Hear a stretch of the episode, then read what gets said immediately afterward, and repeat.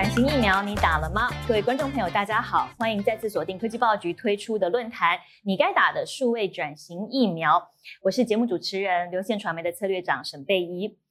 我们这一系列的科技橘子的节目呢，从六月推出到现在，其实呢，刚好就是经历了这个台湾疫情从最严重到现在疫情比较趋缓啊，获得控制。那这个系列我们讨论的就包含了在疫情的冲击之下，对于大家的工作，呃，这个工厂的制造、教育、医疗各个生活不同层面的影响。如何在这个疫情之下，大家可以持续维持的这个呃竞争力，尤其企业的数位转型，是我们非常关注的课题。那我们今天要讨论的议题是什么呢？我们的重点是关心 IT 的发展。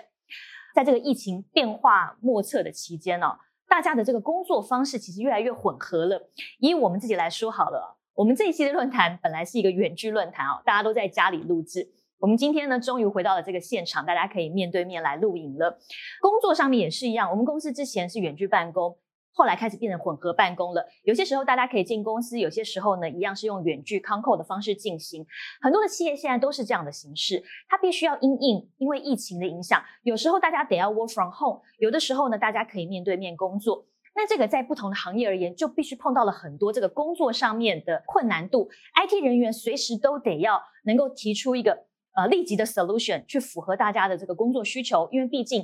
呃，产业的这个运作是不能够中断的。不但不能够中断，有些行业甚至因为疫情受惠，所以它的这个呃营运成长的飞快，那 IT 人员也得要跟上这个成长的速度。所以，我们今天的主题就要来针对 IT 在这个呃疫情下的时代，它要如何有哪一些最重要的课题得要来面对。所以，我们今天要邀请到的专家呢，是 HPE 的技术规划处资深系统资深顾问蔡宜佳 Eric。呃，大家好，我是 Eric，我在 HPE 台湾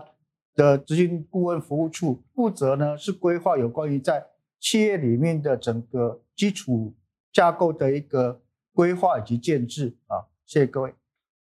好，第二位来宾呢，也是来自于 HPE 的 Hybrid IT 事业处的产品经理郭佑君 Irene。嗯，大家好，我是 Irene。那我在 HP 台湾是负责 Hybrid IT 事业处的呃储存设备的产品经理。大家好，好。第三位是我们固定的语坛来宾，是流线传媒的社长戴季全。对，贝好，Eric 好，Irene 好，各位观众朋友大家好。好，我们今天一开始，首先呢，一样我要来问问社长了。在现在这个疫情的时代啊，就大家都在谈数位转型，你看到的角度是说，这个疫情到底对于台湾企业？在今年这个 IT 支出，甚至是优先顺序有什么样的影响？好，其实数位转型不是今年才开始，那当然，呃，从疫情开始，整个 IT 的支出就开始有点点蠢蠢欲动。那后来在今年为什么开始急速的增加？世界各国都是一样的趋势。我自己观察到的一个最主要的原因跟现象，就是它是客户驱动。就说如果你这个企业，你发现你的客户全部都往数位移动。或者是数位环境上面的行为变多了，不管你今天是做内需的电子商务商，还是做出口的高科技的制造服务业者，都会因为客户的需求而去驱动你快速积极的去做数位转型，然后这个会再进一步的去调整跟跟动整个企业年度 IT 预算的配置，以及它的重要性跟落实的这个积极性。是。那我想要再来问问 Irene 啊，从你的角度来看啊，今年就是像我刚刚一开始讲的，IT 人员他其实变得他的工作更刺激了，因为他得要随时面对各式各样的突发状况，那他必须要维持这个企业这个稳定的运营哦。那从你们在服务这么多台湾的客户的经验上，有没有什么样的案例来跟我们分享一下？在这个这两年的这个疫情期间，IT 人员他面临到了一个什么样的不同的环境？呃，其实就这两年疫情大爆发，从二零二零年开始，我们其实看到 COVID-19 造成整个台湾企业的影响。那其实最直观的一个呃方向，其实可以看到消费者整个模式的一个改变。我们同时也看到了，它是加速逆向思考的话，它是加速了企业往数位转型方向的一个发展。所以这是其中一个最主要的发展。在第二个，也可以看到，从疫情刚开始爆发的那个时候，其实。企业越来越多，他们其实是想要往云端去做发展的。那为什么呢？其实云端可以带来更多从资料的管理面，还有资料的储存面，它可以带来更多的弹性。那这是我们从疫情发展开始之后，我们看到两个最主要的会造成就是整个台湾在 IT 界大家会想要 focus 的一个思维逻辑。那除了这两个呃主要的思维逻辑之外呢，其实我们也可以看到 AI Ops 的一个概念的兴起。其实 AI Ops 呢，它其实顾名思义就是将人工智慧纳入做呃 IT 维运的一个方向。那其实它背后的技术资源是来自于 Big Data 跟 Machine Learning。那这边有一个很有趣的统计，其实 IDC 有统计到，在二零二一年的时候，会有百分之七十的企业其实它会采用 AI Ops。那到了二零二四年的时候，有超过百分之五十的大型的一个企业，它会将 AI Ops 纳入它 IT 整个维运。那所以我们其实可以看到 AI Ops 它的目的其实是想要简便整个呃 IT 在维运管理，还有透过快速的一个人工智能的分析，找到 root case，然后并且呃主动去解决。所以 HP 呢，针对就是目前我们看到这三个方向，上云端，然后还有数位转型以及 AI Ops 这三个概念，其实我们也有接下来发展出一个全新的愿景，叫做 HP 的 Unified Data Ops。它的目的呢，其实是想要提供一个完整的 data 的一个管理的经验，然后让客户可以用更简便的方式去透过一个平台提供。并且采用一个云端原生的一个资料为中心出发的一个服务。那接下来，Eric 呢会在呃 Unified Data Ops 的这个 HPE 所提供的这个愿景跟概念上面，会 deep dive 到其中我们所提到的两项产品，一个就是 Data Service Cloud Console 云端原生的平台，以及实现这个云端原生平台的落地端，也就是所谓的 HP Alletra Storage 这两项产品。刚刚提到，就是因为疫情更加速了产业数位转型。那大家常常想到的数位转型，好像跟上云已经有一个非常呃直接的一个关联性哦。但是，并不是所有的企业都可以顺利的把东西上云。有些时候不是它自己想不想做，是真的没办法。譬如说上到公有云上，大家一第一个想到的就是，哎，有一些治安的疑虑啊，或者是说，呃，它可能这个产业别，譬如说金融业。或是医疗产业，它本来在一些政府的法令限制下呢，有些东西是不太能够随意的上到一个公有云上面去。那再来还有台湾这个制造强国，帮很多这个国际大厂协助他们做呃这些 ODM、OEM 等等，所以客户的资料保密也非常的重要。所以这些种种的因素会让很多企业对于上云它其实是有一些呃 concern 跟保留的。但是云端。的服务其实有很多很方便的一些机制啊，譬如说它在这个弹性上是非常便利的，它在收费上面可能比较划算啊，等等有很多好的甚至操作界面。所以今天其实我要来好好问 Eric 这一块啊。刚刚我们其实花了很多时间在私底下聊，你们推出的这个服务是叫类云，好，就是它其实是可以解决一些。它没有办法顺利的把它的资料送上云端，不管是储存啊，或者是呃我要做运算等等，你可不可以跟我们说明一下，到底为什么它是类云？那刚刚主持人有提到过，大家都知道云端啊资料呢，你透过云端的弹性服务来取得资源的话，它是一个快速而且简便的方式，甚至对于费用来讲也相对的降低。其实大家提到的一个很重要的重点就是资料安全。当资料安全的时候呢，其实它就胜过于一切的东西。大家也知道，最近有个新闻，台积电一口气开除了非常多的员工。其实很大的原因就是资料安全的部分。所有在这部分企业的有关客户的资料，这是最大的一个机密所在。好，那我们来提，就是说，当我提供这个 IT 这部分的基础服务的时候呢，我们需要两个东西。第一个，你当然要先取得运算跟储存资源。那取得这样的资源呢？当然说，我从云端可以快速取得，甚至费用也相对降低。但是呢，牵扯到有关于这种资料安全，其实这部分是完全没有办法妥协的。这个部分很多人为了这样子，他去建立私有云，想要拿到私云端的这样的服务的一个精神。但是先决条件，它必须建制在它可以控制的一个范围内。这部分是我们叫 on-premise 的地端服务。但是这种服务呢，其实私有你的建制成本完全是由你自己本身来提供，完全丧失了云端所谓的这种费用弹性跟快速取得弹性的这样的一个经验。那我们现在呢提供的所谓的类云的服务呢，第一个我们当然先解决掉所谓的设备端的一个问题。那我们现在在云端所得到的经验、快速取得以及它的快速建构的架构呢，先在硬体这样的一个资源底下提供的类云服务。所以我们提供了一个所谓叫做 Green Lake 这样的一个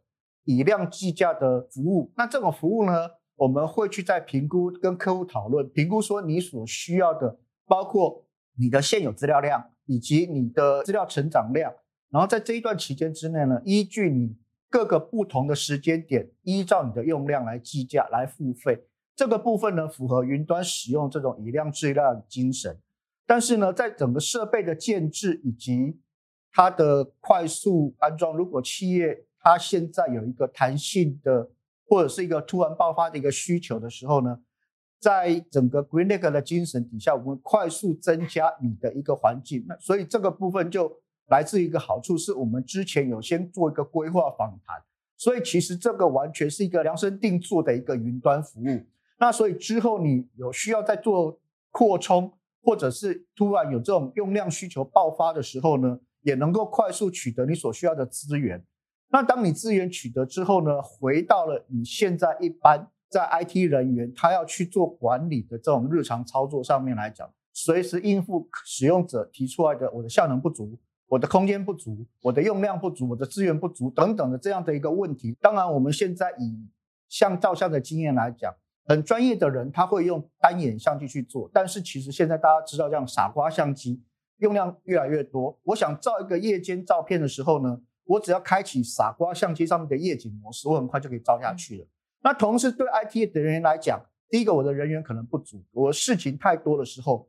只要有人告诉我说你现在有问题了，我可能按个键，然后我就可以去把我的问题解决掉。这样子类似类云端的服务呢，让 IT 的人员能够在有限的人员，然后有限的精力里面去解决更多的事情，把你的精神放在整个 IT 转型里面，有关于企业营运这部分的精神，而不是把它浪费在一个企业整个 IT 维运的一些 routine 的工作上面。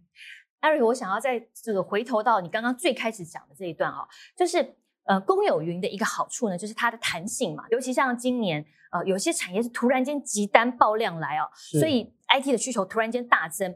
公有云的好处是说它的弹性很大，我可以随时很快的加机器。是，但是呢，它有治安的疑虑。是，那私有云避免掉了这个治安的问题了。我买一台东西放在我的公司里面啊，一个我自己的机房里面。是，但是当我一旦我的这个运算的能力不足的时候，是我通常 IT 人员光是跑一个采购流程啊，说啊，老板，我可不可以加机器？采购流程就要跑好久，是订单就这样子拜拜就跑掉了。所以您刚刚讲的是说，这个弹性是不是就在这两个之间？我确认一下，我刚刚的理解是正不正确啊？就他一样是摆了一台机器在自己的这个机房里面，可是呢，你刚刚说以量计价嘛，对，所以也就是说，假设我这个本来可以有百分之百的这个使用量，但如果我一开始其实我只跟你说我要用百分之二十，那这时候我就只要付百分之二十的钱。是这个样子。对，就是说在一般的企业的时候呢，你要建置这样一个环境的时候，当然都必须要先规划的。然后 IT 人员他会去依照以前经验去做一个所谓的成长量的预估。我们刚刚提到它是一个克制化的以量支架，嗯，所以其实这跟你现在在云端拿到的这种套装型其实不太一样的。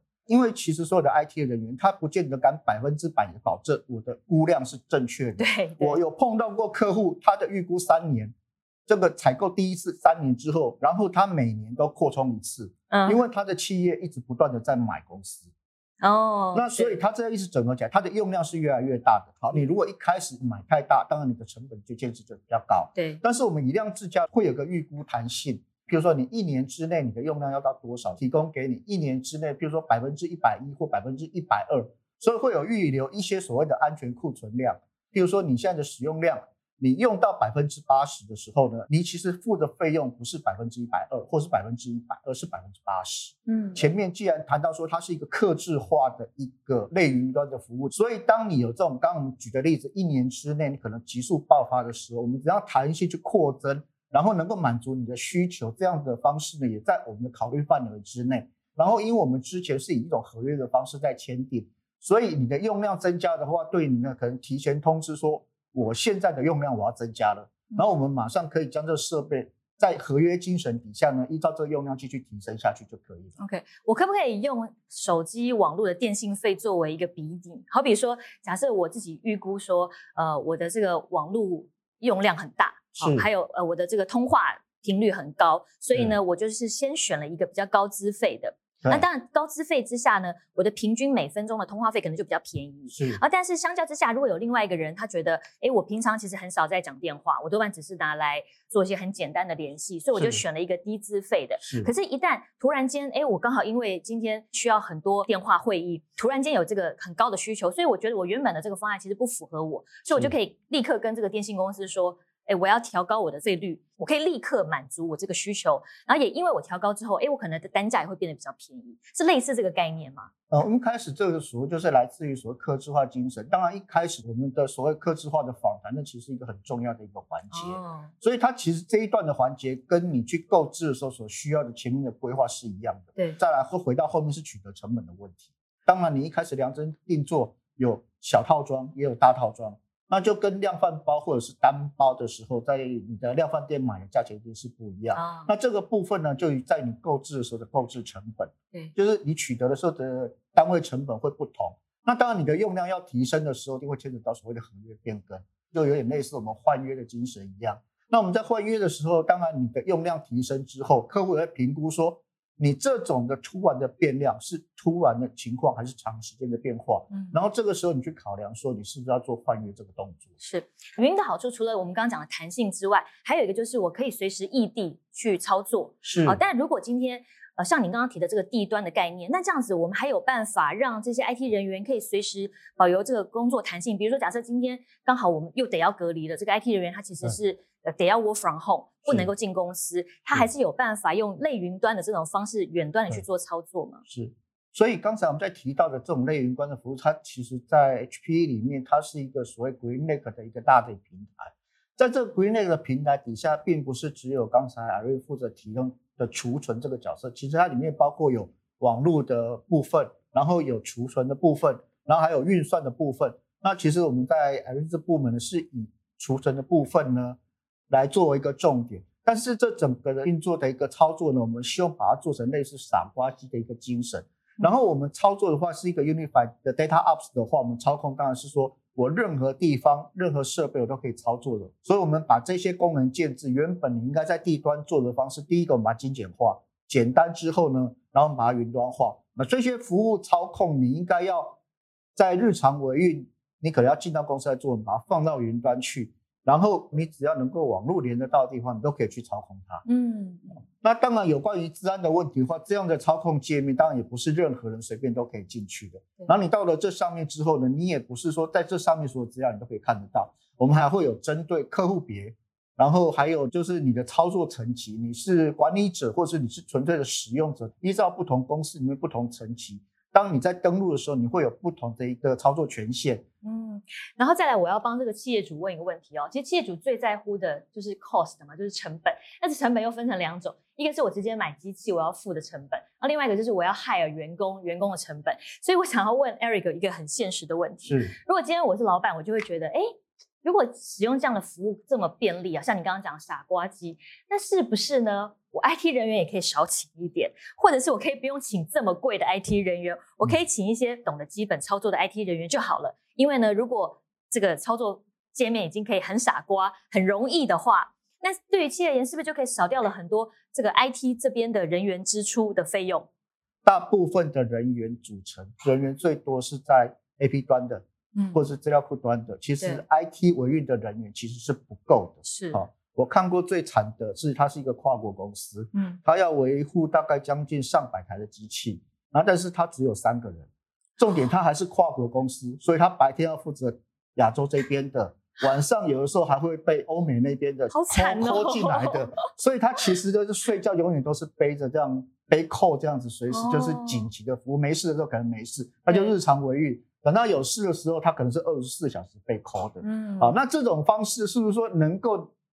不用到客户的发现，他可以事先预防，他可能白天就可以把它解决掉？刚刚讲的 AI Ops 里面呢，把它的维运以 AI 的方式这种精神来做提供，能够做到预防，避免问题的发生。好，刚刚主持人提到的是说，会不会这样子以傻瓜机的部分影响到所有人员？其实。我觉得它不会的原因，是因为它这边会造成你整个 IT 部门的人员构成的变动，而不是人员的缩减。哦，因为就是说，好，实体企业因为 COVID-19 的关系，它要转成线上的时候，它的电商部分会大量增加。对，那所以你的 IT 的部分要做一个大部分分动，嗯除了刚刚我们讲的硬体资源需要的提升之外，另外一个你的 application 部分的架构是不是全改？对，这部分而言，你要弹性要快速的时候，其实人力着的重点，它其实会大部分都会放在 AP 那一端的人。嗯，那对对，在这一块的话，我现在企业主增加这些设备，我是不是增加总要加人嘛？对。那我们是不是可以用刚刚的所谓傻瓜机的精神，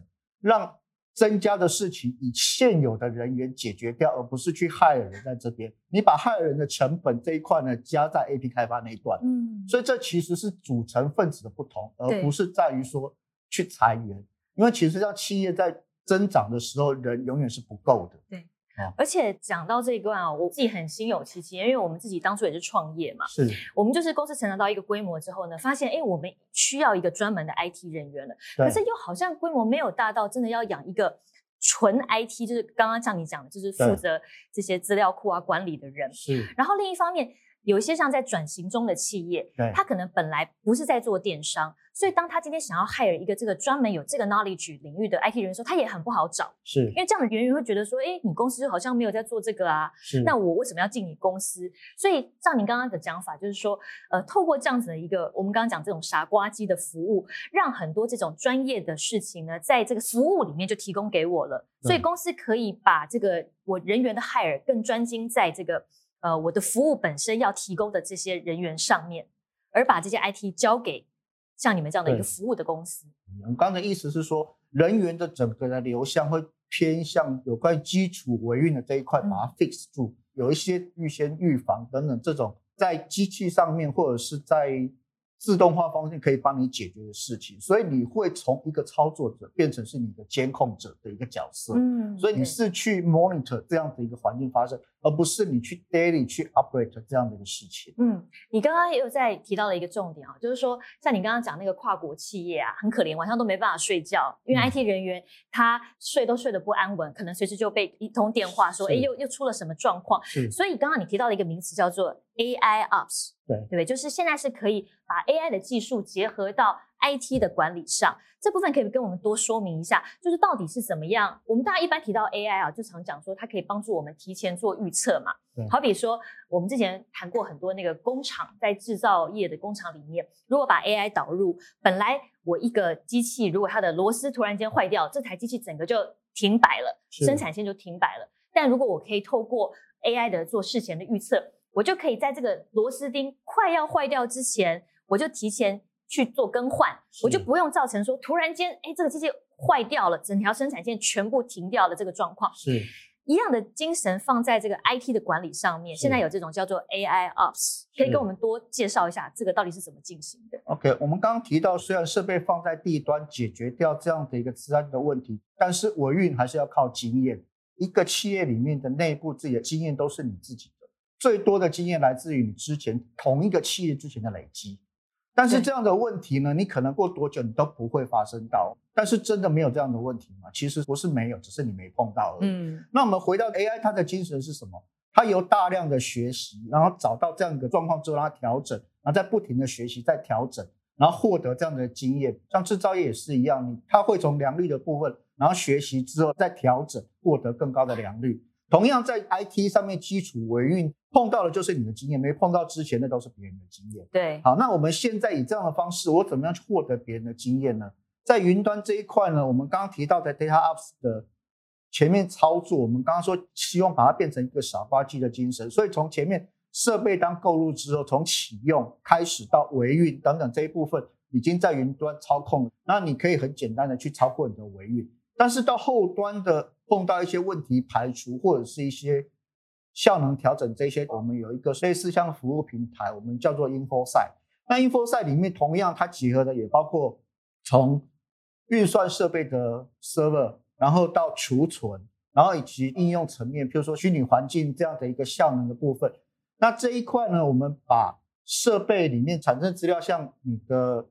容量的使用的一个趋势。嗯。效能的一个使用趋势，以及你故障发生的曾经的这些东西，都是在你的整个 InfoSight 平台上面都可以看得到。同时，它会变成是一个循环。当你现在碰到这样问题的时候，alert 它会自动帮你开 case，那你自动开 case 了之后呢，在 HPE 的后端的维护，它会收到这个东西，甚至你有可能直接接到电话，就是说我们现在硬碟有故障，嗯，然后或是在他本人都还不知道这件事情就说我可以跟你约时间，我什么时候可以过去？好，那当你解决完之后呢，他会进入我们在 InfoSight 后端的一个资料库。我们刚刚提到说。你如果设备摆地端，然后你整个资料都在里面，那是你一家的资料。对。但是你通通进到云端之后，以 HP 的这样说的客户 base 来讲，我们可以让它自动性的形成一个知识池在这里。哦。那在这知识池里面呢，当你现在有问题发生的时候呢，我们现在会开始帮你去配对、去核对。就是以 AI 的经验来讲，这个问题是不是曾经在我资料库里曾经有人发生？别的企业也发生过类似。或者是说，我现在甚至它也没有发生之前。这个企业发生之后呢，我开始会帮你 match 哪些客户，他有类似这样的一个环境在，所以他应该也是有可能去发生你这样的问题。哦，然后我提前，譬如说这样的问题，我应该要上什么样的一个 patch，或是要什么样的调整，然后我会发 alert 通知你，你可能需要去做 upgrade，然后把这个 upgrade 的 page 送到你这边，看你要不要 upgrade。这样的一个循环之后呢，它后面的这个 knowledge pool 会越来越大。嗯，哦，那这样的方式，它也会会去帮你去配对你的环境里面会不会未来会发生什么样的问题。对，所以如果这个问题没有被发生，就不会有像我们刚刚讲的客户，就是你的管理者半夜被吵醒，说我发生什么问题。对，等于说我们就像现在还没有确诊，但是我打了疫苗，所以我现在应该可以相信我不会确诊，这样的一个精神在。那这样子的话，就是我们所谓的 AI Ops，后面等于说有个专家团在帮你支援，然后提前告诉你说你有可能会发生的精神，解决掉你可能会发生的问题。如果以以人体来讲啊，我可不可以这样比拟？就好比说，这个医生发现他手上有好多个高血压的病患呢，发现他们都是吃了很多盐。是好，所以他认为说这个吃太多盐可能跟高血压有一个直接的相关联性。是，所以呢，他就自动从他的这个病人群当中知道说，哎，这几个人也吃很多盐哦，所以他就可以发一个通知告诉他说，呃，你应该不要再吃这么多盐了，否则你很可能会产生高血压。但但是到底这个人要不要不吃盐，他自己做决定。对啊，因为我们现在是一个类似的概念对，因为毕竟我们不是这个企业的拥有者，我们只有 advice 的权利，嗯，我们病人不能帮他做 decision。对，所以我们现在以这样子的方式来讲，我们把这个 patch 送到你身边了，我们把菜都放在你旁边了，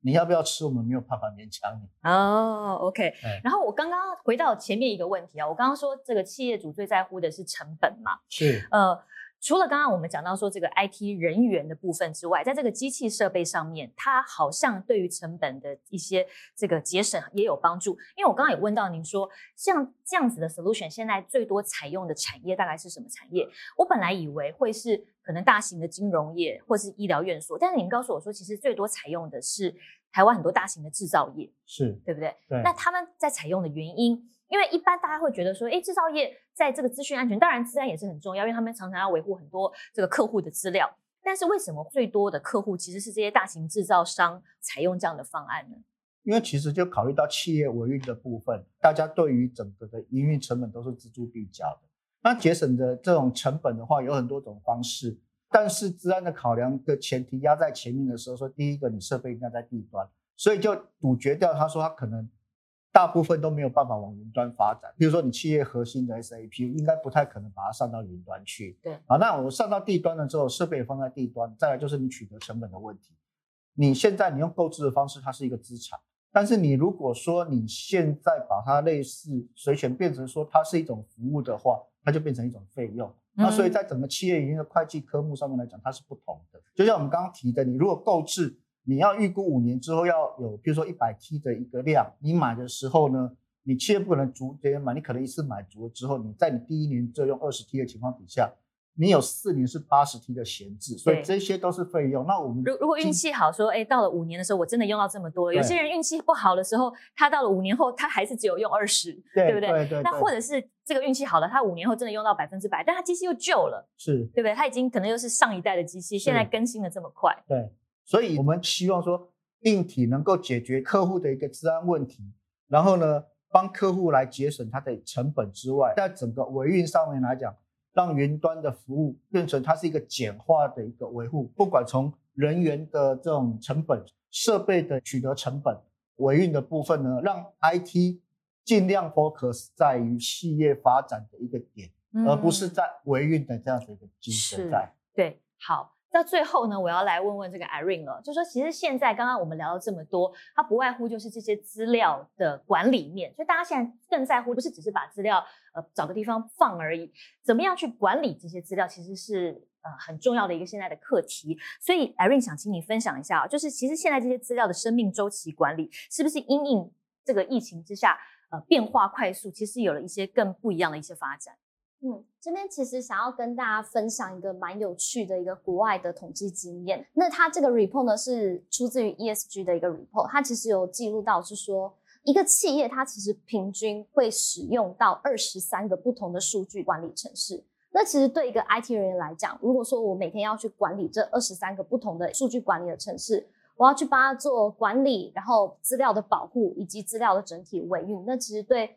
一个企业的 IT 人员来讲，它会是一个相当复杂的程序。我每天其实可能要去思考到不同的 storage 产品线，它的一个 tuning，或者是说维运管理，然后还有整个要去做 upgrade。那其实对于企业的 IT 人员，从不管是成本面或者说管理面，它其实都会呈现一个相当复杂的状况。那其实最后我还想要跟大家 recap 一下刚刚呃 Eric 所提到的所有关于整个 HP 在不管是从 IT 的维运上面，还有从 cost 出发上面的整个概念，其实 HPE 在针对产品的这整个资料生命周期维运上面，我们提出了一个很重要的，就是 HPE 呃 Unified Data Ops 的概念。它其实目的就是想要让你们从以资料为中心，提供一个云端原生的控制技术，在辅以人工智能的方式来帮你们主动的，就是去做 root case 跟分析。它其实最重要就是让 IT 人员可以用很简化的方式，透过单一的一个平台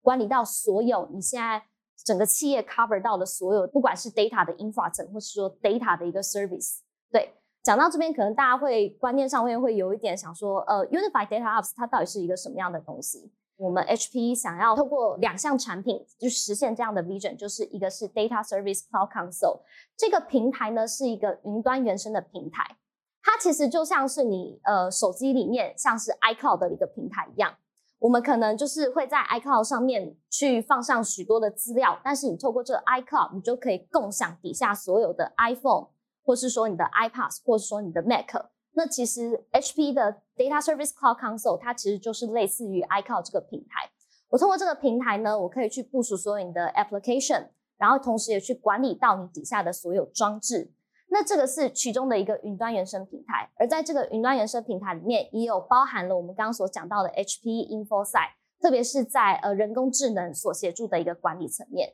那这边也给大家分享一个很有趣的数字，是 HP 的 InfoSight，纵观这十年下来，我们所收集的一个资料量有超过十三个 trillion 笔的一个资料。那其实它是收集来自于全球各地有使用 HP InfoSight 的所有的一个 data infra 层的一个资料。也就是说，今天假设 A 国家它可能发生了某一个问题，那我们会把这个问题的 root case 记录起来，然后将这个问题发送到其他各个国家，它可能会去看到潜藏可能发生的问题。那 HP InfoSight 也是很重要的，就是一个 See Once Prevent for All。我们只要看到某一个问题呢，就可以主动的去帮你 prevent 所有其他国家可能产生的类似的问题发生。